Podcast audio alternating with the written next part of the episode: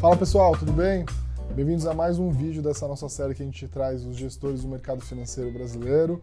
Hoje eu estou aqui com o André, ele é gestor da Brasil Capital, gestor e fundador da Brasil Capital. A gente vai bater um papo sobre a casa, sobre como ele gera os fundos e também sobre alguns cases. André, tudo bem? Bem-vindo.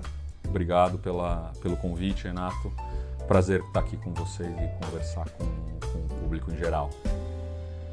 É, eu queria que você é, começasse aí falando um pouco sobre a sua trajetória no mercado financeiro, desde a fundação da Brasil Capital, e depois a gente entra um pouco sobre como vocês fazem gestão lá.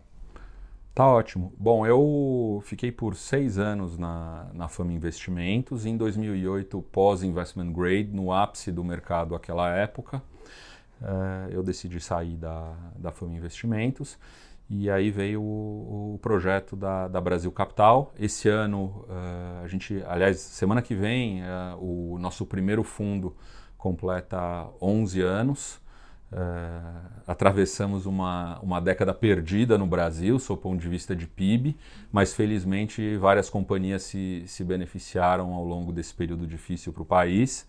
E felizmente a Brasil Capital foi fundada com um determinado estilo de gestão, focando em empresas uh, com, com três características específicas, que basicamente são um modelo de negócio uh, estruturalmente superior, com vantagens competitivas, operando em mercados com altas barreiras de entrada, associado a um time de gestão de altíssima qualidade, então executivos alinhados que saibam empregar capital do modo correto, gerando e compondo valor ao longo dos anos eh, e atravessando as crises do país, então sendo veementes quando se precisa cortar custos ou uh, uh, que precisam se adaptar quando, quando as empresas passam por, por desafios ou o país passa por desafio. E o terceiro ponto, claro, é sempre a margem de segurança uh, que é uma, tem uma parte quantitativa e uma parte qualitativa também de cultura das companhias que é, que é muito relevante.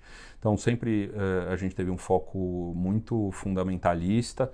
Uh, eu me considero um analista, são hoje 16 pessoas, 10 na equipe de análise e gestão. Uhum. E a gente gosta de ver o escritório vazio porque significa que, que os analistas e a equipe toda está tentando entender profundamente cada um dos negócios em que a gente investe é, e empresas que podem é, entrar no, no, portfólio, falando com o máximo de pessoas que a gente conseguir que sejam relacionadas às companhias que, que a gente tem no, no portfólio. E, e estamos aí, são 11 anos uh, uh, bastante construtivos com o momento do, do país. O fundo já rendeu mais de mil por cento, né? Uma história, uma marca legal aí para contar, né? Foram, é, foram 28% ao ano, uh, o que não significa que não houve tropeços. Eu sempre gosto de falar que a gente começou em outubro de, de 2008 e nas duas primeiras semanas o fundo teve um drawdown de uma queda de 20% por conta da, da quebra da, da Lehman. E o curioso é que esse momento passa quase que imperceptível no, no, no gráfico de longo prazo do desempenho do fundo. E, e, é o que a gente fala, de fato, as crises, quando elas vêm, elas são é, é, muito pesadas e sentidas profundamente por, por todos os cotistas do fundo e investidores, mas no longo prazo elas quase que são imperceptíveis e elas são é, muitas vezes sequer lembradas por vários investidores. É, a gente estava conversando uma vez, você, você, contava sobre os primeiros investidores do fundo, né? Pessoas da família e tal, que provavelmente nunca resgataram, né? Devem estar felizes agora com uma cota que valorizou mais de mil por cento, né? É, eu acho que estão tão felizes, mas uh, a nossa. E eu também estou feliz como, como cotista do fundo desde o primeiro dia e, e como sócio, evidentemente, da Brasil Capital, que cresce. Uh, tem gente nova o tempo todo, uh, de certo modo oxigenando a, a, a, companhia e a gente vive um momento bastante próspero e com expectativas super boas uh, e construtivas em, em, em relação ao, ao, ao, ao país.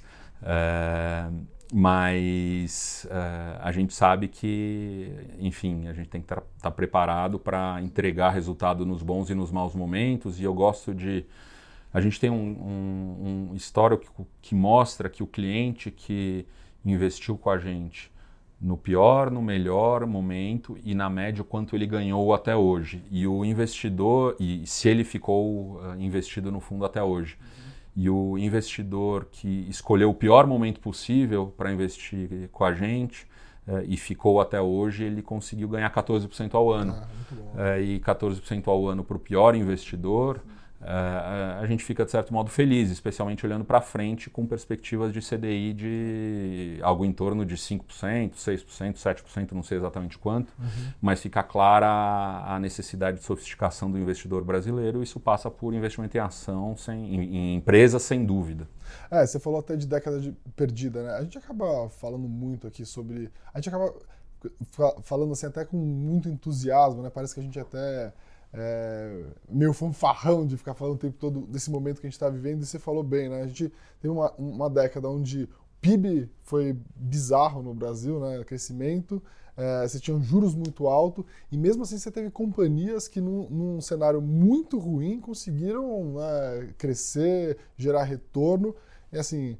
É, o reflexo disso é realmente o, o que o fundo conseguiu proporcionar ao longo do tempo.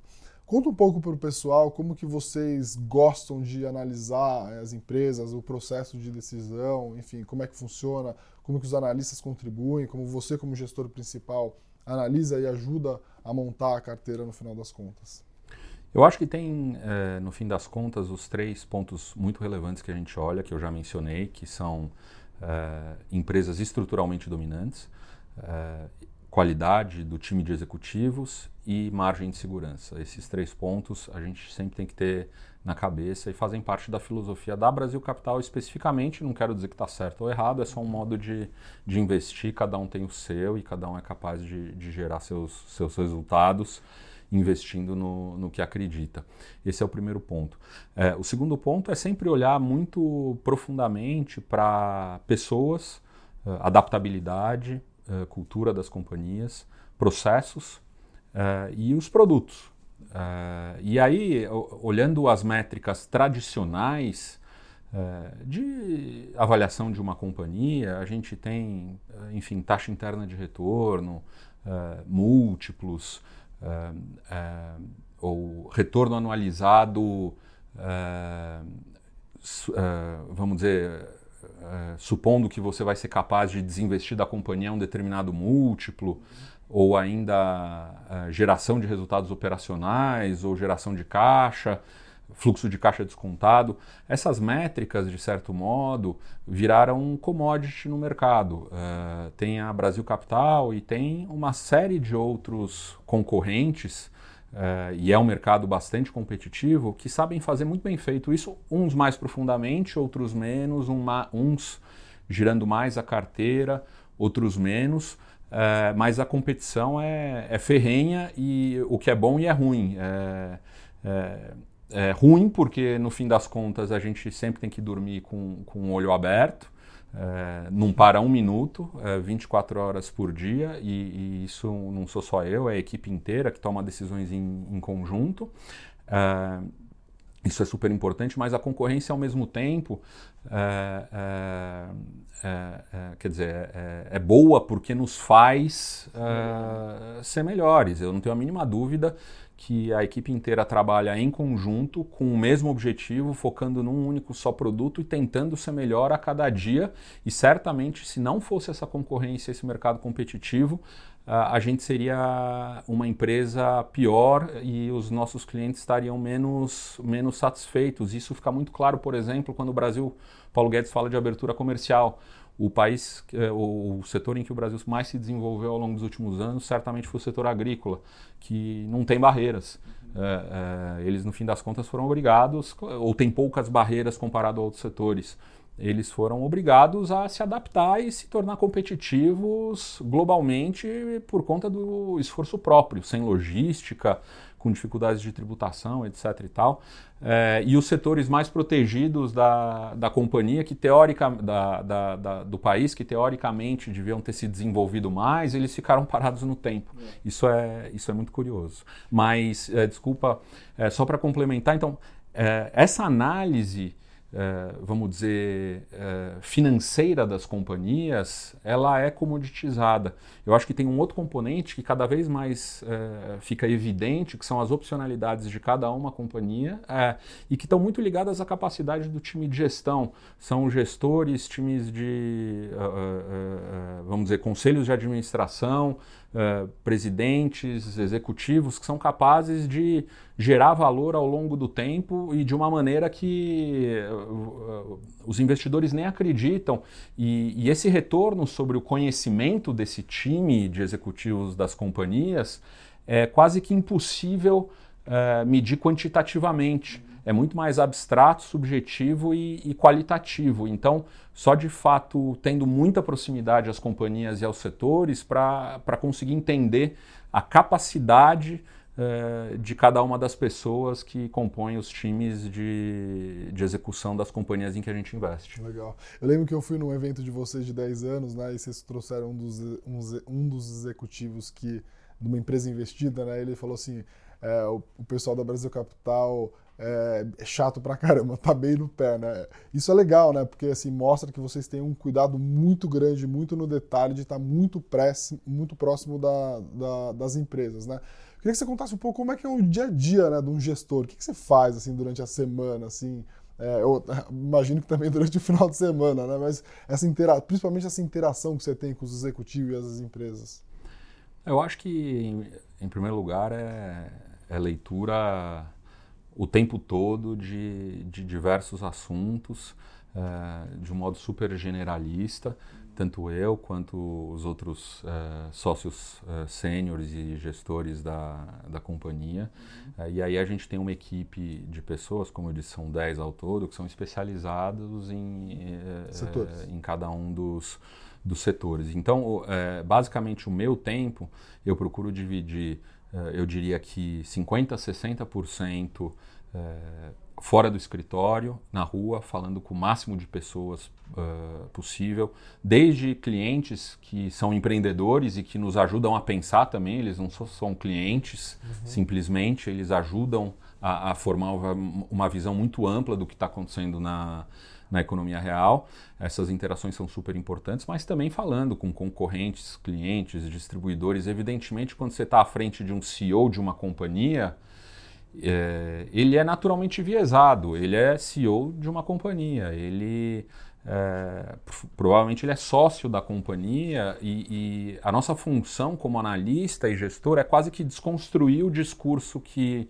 que a gente ouve dos CEOs, dos executivos de determinada companhia que a gente está investindo, falando com o máximo possível de, o maior número possível de pessoas que está na cadeia de valor dessa companhia que a gente está tá analisando. Então, eu diria que 50% a 60% do meu tempo é fora do escritório, é, é, conversando com o máximo de pessoas é, possível para que as decisões sejam, sejam muito embasadas e muitas das visitas feitas são com dois ou três sócios uh, ao mesmo tempo, para que a gente olhe para uma mesma empresa sob ângulos diferentes, para que a gente forme um consenso e tente eliminar os vieses de cada um, e naturalmente a gente também tem, tem vieses. Uh, eu acho que aí tem uma parte do tempo, eu diria que talvez 20 a 30%, que a gente tem que ter certeza que existe uma produção consistente, constante de ideias dentro da, da Brasil Capital, que passa uh, por um, um, um, processo de geração de ideias, uh, uma primeira análise de uma determinada companhia, que é uma análise padronizada, uh, com começo, meio e fim, que aborda os pontos principais de uma determinada companhia, e aí, depois dessa apresentação, se a gente decide de fato investigar e entender essa companhia, o analista sócio-líder responsável pela companhia, em conjunto com, com os gestores sêniores da Brasil Capital, a gente começa a fazer as visitas em, eh, em conjunto para tentar entender o máximo possível de, de cada uma das empresas. Então, de certo modo, os uh, sócios sêniores da companhia, a gente tem que uh, de fato garantir que esse processo está ocorrendo e ele está ocorrendo de maneira recorrente. Os resultados que a gente está capturando esse ano felizmente bastante positivos, eles são consequência dos investimentos que a gente fez talvez há três anos, dois anos, um ano. Uh, o que a gente está produzindo hoje uh, forma as bases para os resultados que eventualmente, bons ou ruins, que eventualmente a gente vai capturar daqui a um, dois, três, cinco anos. Por isso que é super importante garantir que o processo uh, esteja ocorrendo de maneira super consistente. E aí o tempo restante é falando com, enfim, clientes e, e, a parte de comunicação da, da companhia, etc., que também acho que é super relevante. A gente tenta ser o mais transparente possível com, é, com todos os nossos investidores. Essa é uma coisa legal também, assim, acho que uma das grandes vantagens de você investir num fundo de investimento como o da Brasil Capital é que os gestores estão consistentemente né, reciclando as ideias e a carteira. Né? Então, assim, é, a gente olha a bolsa a 100, 104, 105 mil pontos, o pessoal pode achar que já subiu demais, está caro e tal, mas a função justamente do gestor né, é, é vender aquilo que possivelmente estaria a 140, 150, né, para dar um, uma ideia do que a gente está falando, e comprar aquilo que está a 70. Né? Então, assim, acho que essa é a grande vantagem, no final das contas, de você investir num fundo de ações que visa né, capturar ganhos ao longo do tempo. Acho que você podia contar, acha que é um caso bem emblemático aí da Brasil Capital, da, da COSAN, que é um caso que vocês investem já há mais de 10 anos, né? E o porquê, por, por que investir por tanto tempo? Por que, que vocês ainda gostam? Me conta um pouco como é que surgiu essa ideia. É, legal a pergunta. Eu acho que esse caso exemplifica uh, o que eu falei sobre capacidade de time de gestão, que é, de certo modo, quase que impossível de, de medir. São aspectos qualitativos muito mais importantes do que quantitativos em termos de cultura do time de gestão, foco na sucessão, capacidade de alocação de capital ao longo dos anos.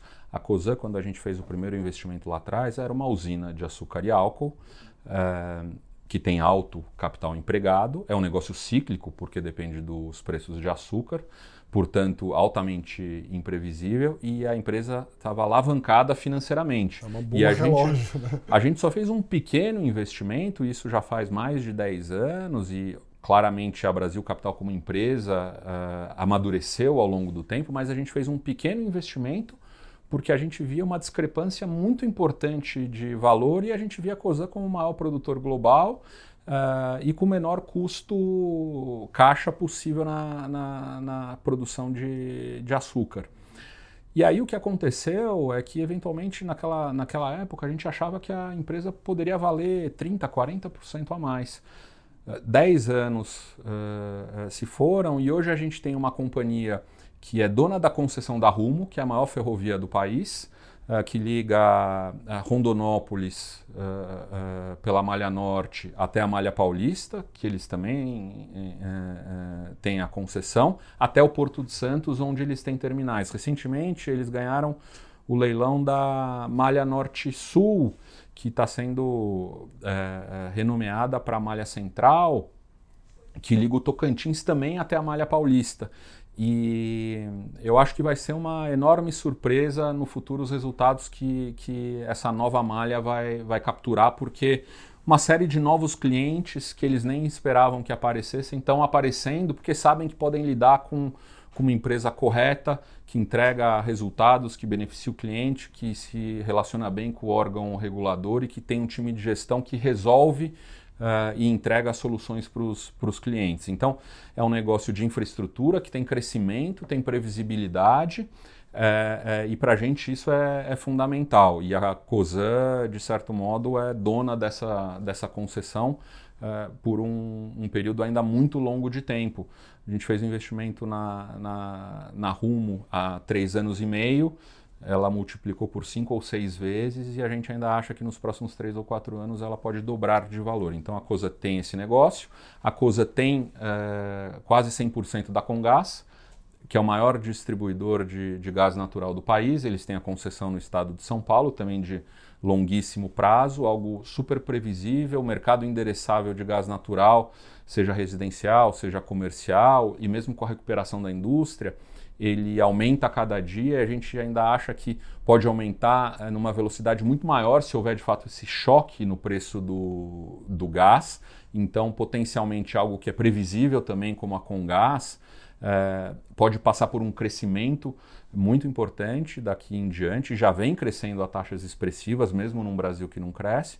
E o terceiro negócio da, da companhia, mais relevante, é a Raizen, que tem os postos Shell, e aí sim o que sobrou do negócio de açúcar e álcool, e hoje utilizando muito mais tecnologia, com muito mais infraestrutura, com um custo uh, ainda, uh, ainda super baixo. Então, uma companhia que há 10 anos era única e exclusivamente uma usina de açúcar e álcool, um negócio cíclico, de alto capital empregado e alavancado financeiramente, hoje é uma companhia que tem, possivelmente, a maior companhia de infraestrutura do país, com crescimento previsível, desalavancada, pagando dividendos, recomprando ações e sendo ainda capaz de alocar capital em novos projetos, como recentemente a Raizen fez na Argentina. Eles acabaram de fazer uma joint venture com a Oxo, que é controlada pela Fenza, que é a maior uh, rede de lojas de conveniência do, da América Latina, com 18 mil lojas de conveniência. E também há pouco tempo eles uh, venderam 50% do negócio de lubrificantes para CVC Partners, Private Equity. Um Private Equity uh, não entra num negócio que, que ele entenda que não tem crescimento, que não possa multiplicar por algumas vezes. Então, essa capacidade de gestão a gente nunca teria sido capaz de, de capturar lá atrás no, no, primeiro investimento que a gente fez. Então é quase que um time de, de pessoas que para quem a gente dá, dá, uh, dinheiro dá liberdade para alocar o dinheiro para criar uh, valor ao longo dos anos da melhor maneira que eles acharem e para que a gente tenha uh, segurança nisso é, é, é, a gente necessita ter visto por anos como essa companhia se comportou nos momentos bons, ruins, de juros altos, juro baixo, crescimento do PIB, queda do PIB, crise internacional. E é esse tipo de companhia que a gente gosta e, curiosamente, é, ainda hoje é uma das maiores, um dos maiores investimentos da Brasil Capital. Esse ano, se não me engano, sobe 60%. E, e ainda assim continua sendo. E, e, e ela é uma companhia que negocia cinco vezes e meia EBITDA para o ano que vem, com algo em torno de 8 ou 9% de, de free cash flow ah, yield. É, então, e com crescimento, é, é, extraordinário que esses caras fizeram. Ah, acho que tem um outro caso que é, um tempo atrás deve ter dado muitos. É, deu, deu, muitas alegrias e agora pode ser talvez um, um case que está é, meio contrarian, né, que a gente fala, assim, é um case que está meio sob é, o mercado está em dúvida sobre o possível é, crescimento. Né? Eu queria que você falasse um pouco sobre CVC, né? que eu acho que representou boa parte da performance do fundo, imagino que numa janela para trás, mas agora o mercado está duvidando né, na capacidade da empresa. Acho que era legal você falar sobre CVC. Então, o CVC também é um grupo de, de pessoas é, excepcional é, que tem sido capaz de gerar muito valor ao longo dos anos, investindo em novos projetos, alocando capital corretamente, gerando caixa.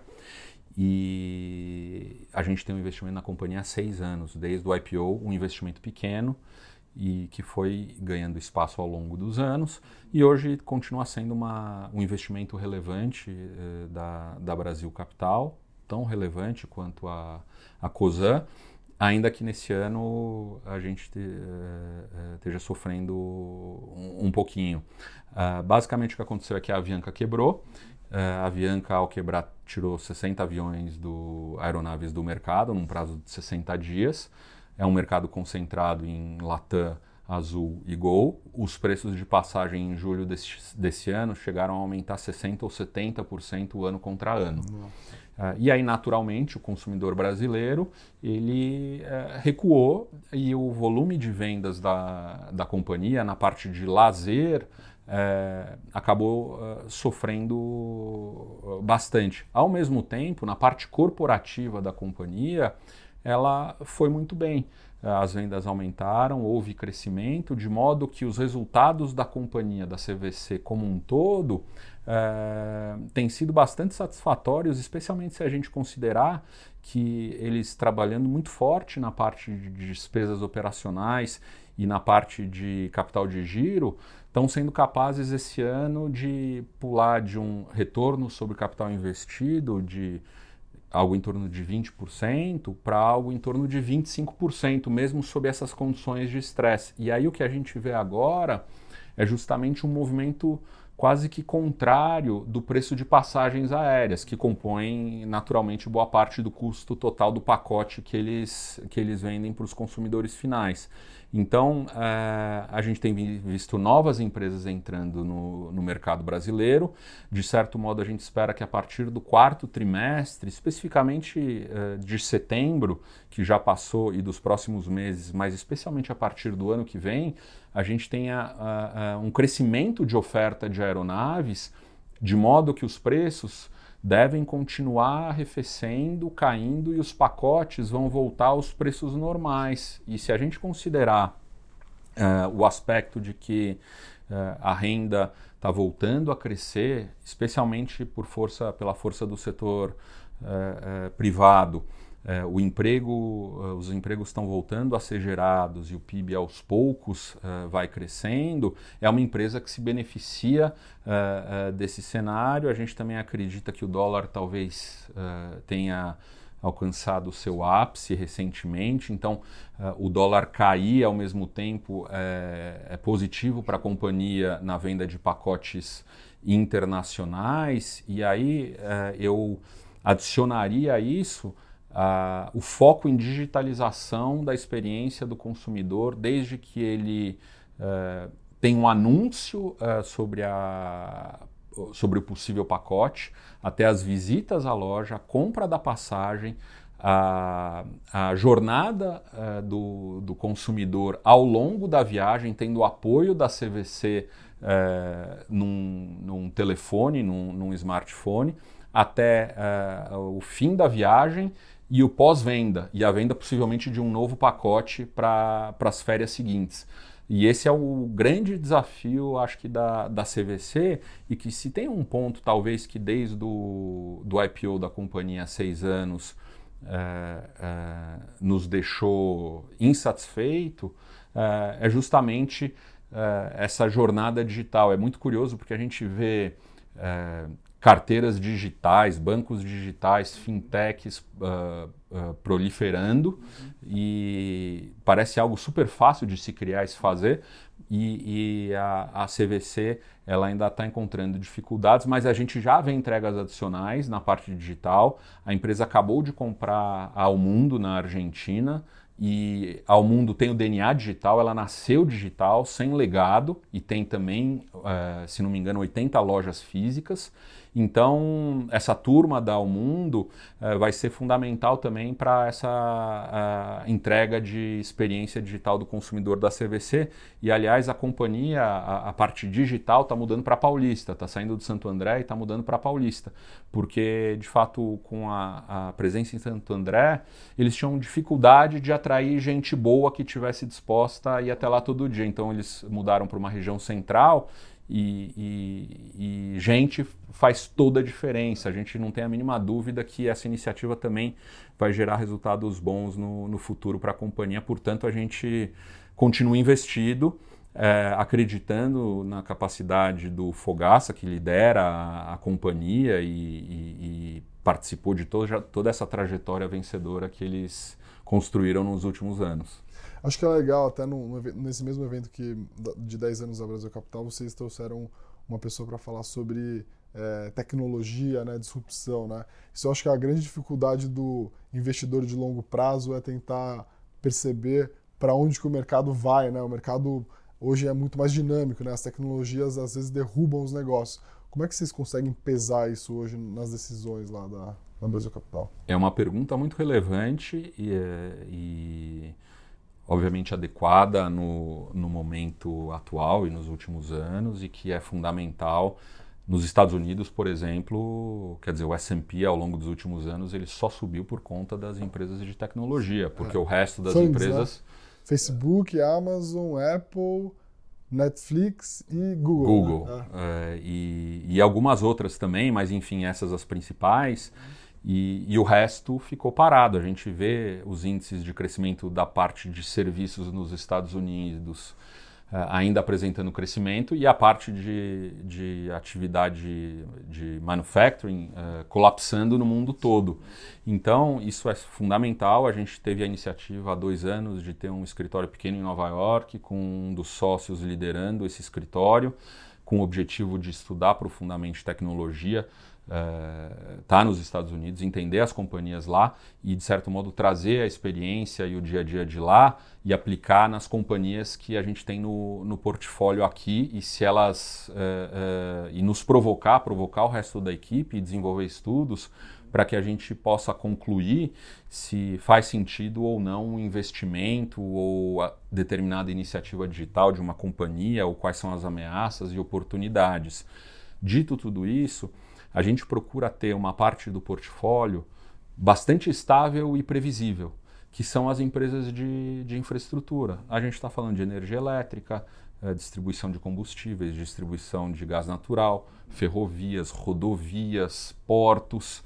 É, o problema da CVC, que, que a CVC enfrentou com a quebra da Avianca, na verdade, foi a falha de infraestrutura do país, quer dizer, foi um colapso uh, da malha aérea do, do país. Tanto é que o Tarcísio de Freitas, o ministro da Infraestrutura, é, agradecer a ele é, também pelo obrigado, trabalho. Tarcísio.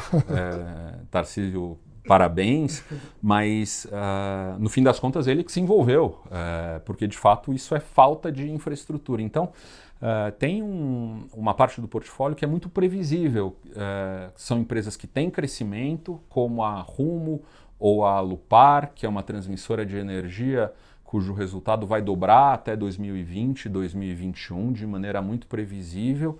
Uh, isso garante que parte da carteira seja muito estável.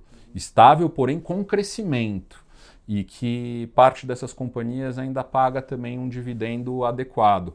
E aí tem uma outra parte da carteira é, que passou a se tornar mais previsível ao longo, uh, uh, vamos dizer, eu diria que desde 2016, com, com o impeachment uh, da, da nossa ex-presidente, é, e aí iniciativas novas do governo, até é, finalmente o Senado aprovar em primeiro turno a, a, reforma da Previdência, que deixou o país como um todo mais previsível para o futuro. Então, na parte fiscal, o país é um pouco mais previsível, na parte de uh, trade balance, o país também é, é, é mais previsível, e isso nos dá a oportunidade de uh, migrar parte da carteira para companhias que uh, vão ser capazes de, num cenário de juros mais baixo, também entregar lucros crescentes de modo mais previsível. Então a gente adicionou uh, quatro ou cinco nomes, uh, quatro ou cinco novas empresas à carteira ao longo dos últimos seis meses, de maneira super atenta, com todo o trabalho sendo feito, super criterioso. Duas delas são ligadas ao setor de, de saúde uma delas ligada ao, ao, ao, setor de educação, quer dizer, ambos fundamentais para o desenvolvimento, competitividade e, e, para que o país se, se torne próspero, e uma parte de consumo um pouquinho mais alavancada também ao, ao, ao crescimento do, do país como um todo.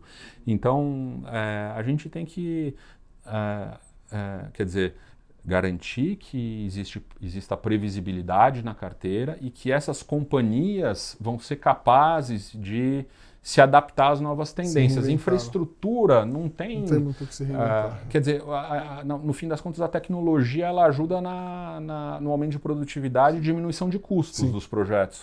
Uh, e essa outra parte da carteira, empresas financeiras, empresas de uh, healthcare, uh, de propriedades, shoppings no, nos Estados Unidos, na Europa a gente ouve falar de PropTech, que é onde se insere a Loft, por exemplo. Enfim, cada dia surge uma, uma empresa de tecnologia nova.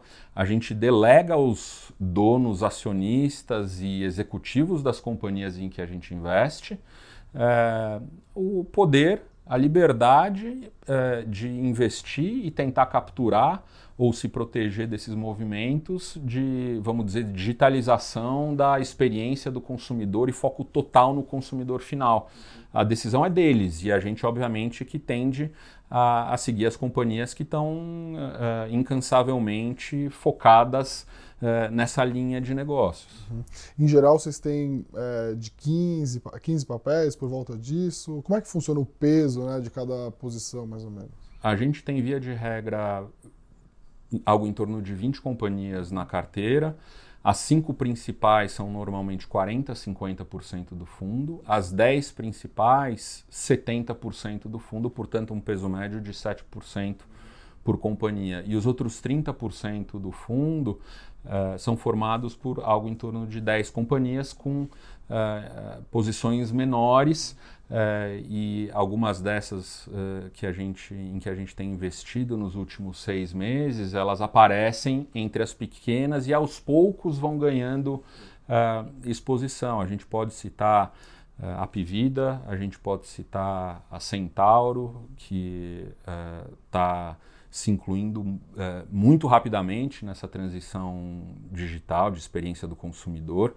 É, a gente é, conseguiu fazer um investimento nela ainda a preços é, muito baixos, mas a gente ainda continua achando que o potencial de crescimento é, é, é, é muito alto. Então, o estudo dessas companhias exige muito tempo para que a gente entenda se elas vão se adaptar à realidade do país, as, os desafios digitais, os desafios de foco no consumidor é, e, e, assim prosperar. E aos poucos a gente vai fazendo um aumento dos, uh, dos investimentos. Sul América é outra companhia que uh, recentemente uh, entrou no fundo, ela desinvestiu do negócio de, de seguro de autos e hoje está quase 100% focada também no seguro saúde, que tem maior crescimento, maior rentabilidade, e eles estão com várias iniciativas de verticalização digital uh, uh, para que atendam melhor o cliente, diminuam a sinistralidade. Nossa. Então, assim, é uma série de coisas que a gente nem sabe que existe e que a gente deixa na mão dos, dos uh, executivos das companhias para tocarem adiante essas iniciativas e passarem pelos desafios. Sim. É, a gente tem aqui é, com, na empresa, né? Eu fiquei impressionado com a experiência digital deles de até pedir reembolso, né? Muito legal isso, né? Isso gera um, gera um, um, um retorno para a companhia, imagino, assim, brutal, né? Assim, de, de, de, redução de custos, enfim, né? No caso específico da Sul América, a gente tem visto a sinistralidade uh, com consistência baixar um pouco a cada trimestre, Legal. por conta uh, de iniciativas uh, digitais, por exemplo. E eu acho que, alinhado com o que a gente exige das nossas companhias, dentro da Brasil Capital, a gente também precisa de uma oxigenação muito grande de gente, a gente precisa, quer dizer, os mais experientes, a mescla entre os mais experientes e os mais novos, que justamente tem essa experiência diferente que é, é, da que eu tive no, no passado. Então, é, essa turma mais nova da companhia, gente recém-formada ou gente acabando a, a universidade, traz uma oxigenação que é fundamental para que a gente entenda o que pode acontecer nos anos que, que vem pela frente com esse foco muito grande no consumidor e na digitalização da experiência uh, uh, do consumidor final. É, bom, mas eu acho que é uma pergunta que todo mundo faz aqui, né? Assim, a bolsa triplicou de valor nesses últimos três anos, né, praticamente. É, como é que você vê daqui para frente bolsa, né, as ações? Você acha que ainda, dá, ainda as, as, você consegue encontrar ações a bons preços, a bons valuations? É, como é que vocês olham isso daqui para frente? A gente é, olha de maneira é, muito construtiva, sempre com a cabeça no lugar. É, basicamente, o Brasil tem 4 trilhões e meio de reais é, investidos em fundos de investimento e 85% a 90% desses 4 trilhões e meio de reais estão em produtos que, de certo modo, estão atrelados à Selic. E a gente caminha para uma Selic de 5%, eventualmente de 4%, como algumas pessoas que, gestores que a gente admira, acham que pode acontecer, mas o fato é que talvez a gente tenha a Selic nos próximos anos entre 4%, 7% ou 8%, não sabemos exatamente qual é a, qual é a taxa neutra, mas esse ambiente, de um lado, traz uh, essa necessidade de sofisticação dos investidores, procurando novas formas de de ganhar dinheiro uh, e naturalmente o mercado de ações é uma delas via fundos de investimento como a como a Brasil Capital e tantos concorrentes bons que, que a gente tem. E do outro lado, isso faz com que as empresas sejam capazes de uh, levantar capital a custos muito atrativos e com prazos longos. Então, isso traz um dinamismo em termos de alocação de capital, novos projetos uh, que, que as companhias podem, em que as companhias podem investir que uh, podem ser muito geradores de valor ao longo dos próximos anos. Então, você tem de um lado, a demanda por ações, que uh, se os juros continuarem por um período maior de tempo nesse, nesse patamar, a migração vai ser grande, uh, uh, muito grande, eu diria. E do outro lado, você tem empresas que cada vez mais são capazes de gerar valor com esse custo de capital tão baixo no país. E somado a isso, a gente tem a gente tem um preço sobre lucro que é o índice mais comum na bolsa na média histórica. histórica. Quer dizer, a bolsa foi dos 40 mil pontos até os 105 mil pontos, mas os, o preço sobre lucro da bolsa projetado está na média histórica. Na média histórica. Vezes, né. É, por, em, em, torno disso. É, e, e, e lembrando que essa média histórica consideram os últimos 10 anos que foram uma década perdida com juros médios acima de 10%. Então, eu acho que o potencial futuro ele é, é, é, é muito, é, é, é muito positivo. É, eu acho que a gente saiu de um país que estava num nível de valuation distressed, né, com empresas com lucro quase zero, e aí houve essa, esse grande, essa grande geração de valor, e daqui para frente a gente passa a ter um, um novo ciclo de crescimento de lucros de modo sustentável, com capacidade de alocação de capital por parte das empresas e investidores sendo obrigados a se sofisticar e migrar de renda fixa e produtos atrelados à, à taxa de juros para renda variável. Então acho que o caminho é muito construtivo, com cabeça no lugar. Legal. Bom, André, queria te agradecer aí por ter vindo, aceitado o nosso convite. Eu vou deixar aqui no vídeo é, onde as, as corretoras que o fundo está disponível. E então assim, não esqueça de curtir nosso vídeo, compartilhar, deixar o seu like e deixa o seu recado final aí para o pessoal, André. Eu quero agradecer a, a Nord, parabenizar pelo trabalho que, que você, Renato, Luiz Felipe tem feito, o resto, uh, os fundos e o resto da equipe. É, e eu queria deixar uma mensagem de entusiasmo em relação ao, ao investimento em, em, empresas sólidas no, no país ao longo dos próximos anos como potencial gerador de valor para investidores uh, brasileiros que estão aprendendo a lidar com essa, nossa, essa nova classe de, de ativos. Obrigado. Legal, pessoal. Obrigado e até o próximo vídeo. Então.